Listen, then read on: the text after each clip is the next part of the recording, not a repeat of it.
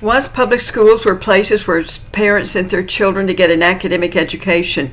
They were taught civics, traditional math that actually required getting the correct answer, and American patriotism, but that's all changed.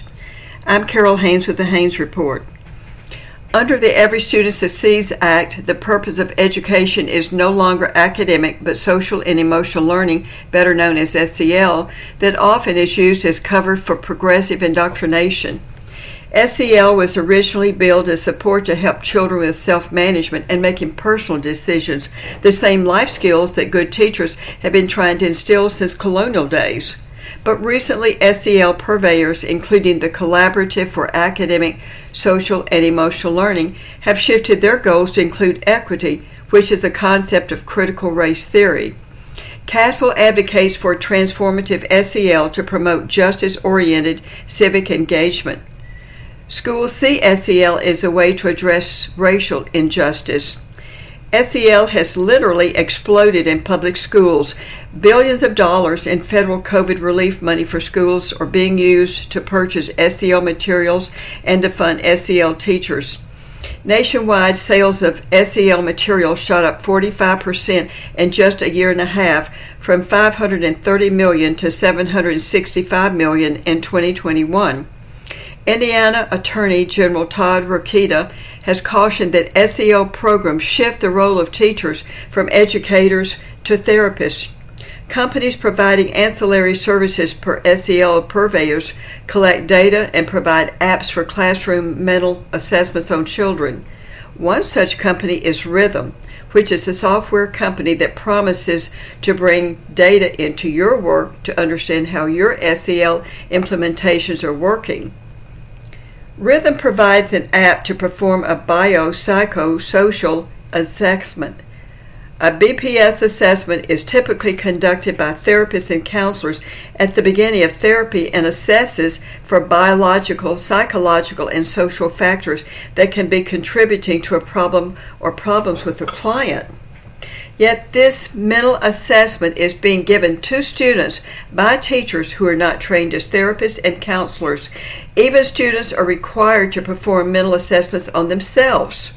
Although most children come to school ready to learn and without major behavioral problems, this assessment is given to all students. By law, children under age 18 cannot be given a mental assessment without parental consent. Even though Rhithm's policy acknowledges this, all children in grades K through 12 are being assessed without prior parental consent. This is not only a violation of Rhithm's privacy policy, but the Texas Education Code and the Fourth Amendment right to privacy.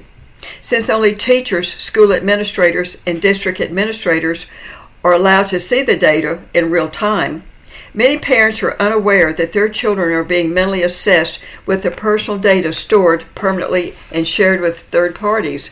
Rhithm declares that student data will not be used for marketing or advertising. However, buried in the fine print, Rhithm discloses that it can share the personal student data with third parties, including parent subsidiaries and affiliates and investors, primarily for business and operational purposes.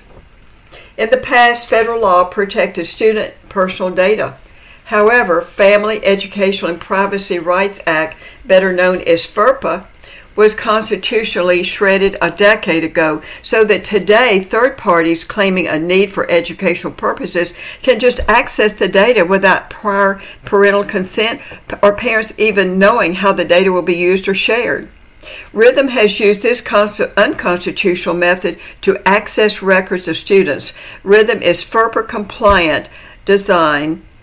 Our data is all stored on dedicated FERPA and HIPAA compliant servers inside the United States. Parents are in an uproar over this mental assessment, and school boards are playing the usual game of bullying the parents. Board members claim opting out is a choice, yet removing the Rhithm app from the student's electronic device is impossible. In Lewisville, Texas ISD, a mother tried to opt her child out through the usual legal forms, but her request was denied. She was told she could only opt her child out of specific individual assignments, which would be replaced by the same content with different wording. She has withdrawn her child from the public schools and has requested repeatedly through emails, at school board meetings, and through public information forms to have access to the data that was collected by Rhithm and SEL programs and then to have it deleted from the system her requests continue to be ignored. Although school boards claim that opting out is a solution for concerned parents, they're missing the point. Parents should not have to be opting out or opting in. Taxpayers are paying for the academic education of children, not for mental assessments nor a mental health curriculum being used illegally to smuggle in left wing ideology. Founded in 2020 by Joss Knutson, a former psychotherapist, and Jake Gannon, a former utility executive, Rhithm is already in more than 1,000 schools in more than 16 states. Based in Denton, Texas, the company's software is used in numerous Texas school districts, including Lewisville, Fort Worth, Coppell, Denton, Lubbock, Wichita Falls, and Allen, as well as Momentous Institute. I'm Carole Haynes. Thanks for joining me today at the Haynes Report. Please see my website for more episodes at www.drcarolhaynes.com.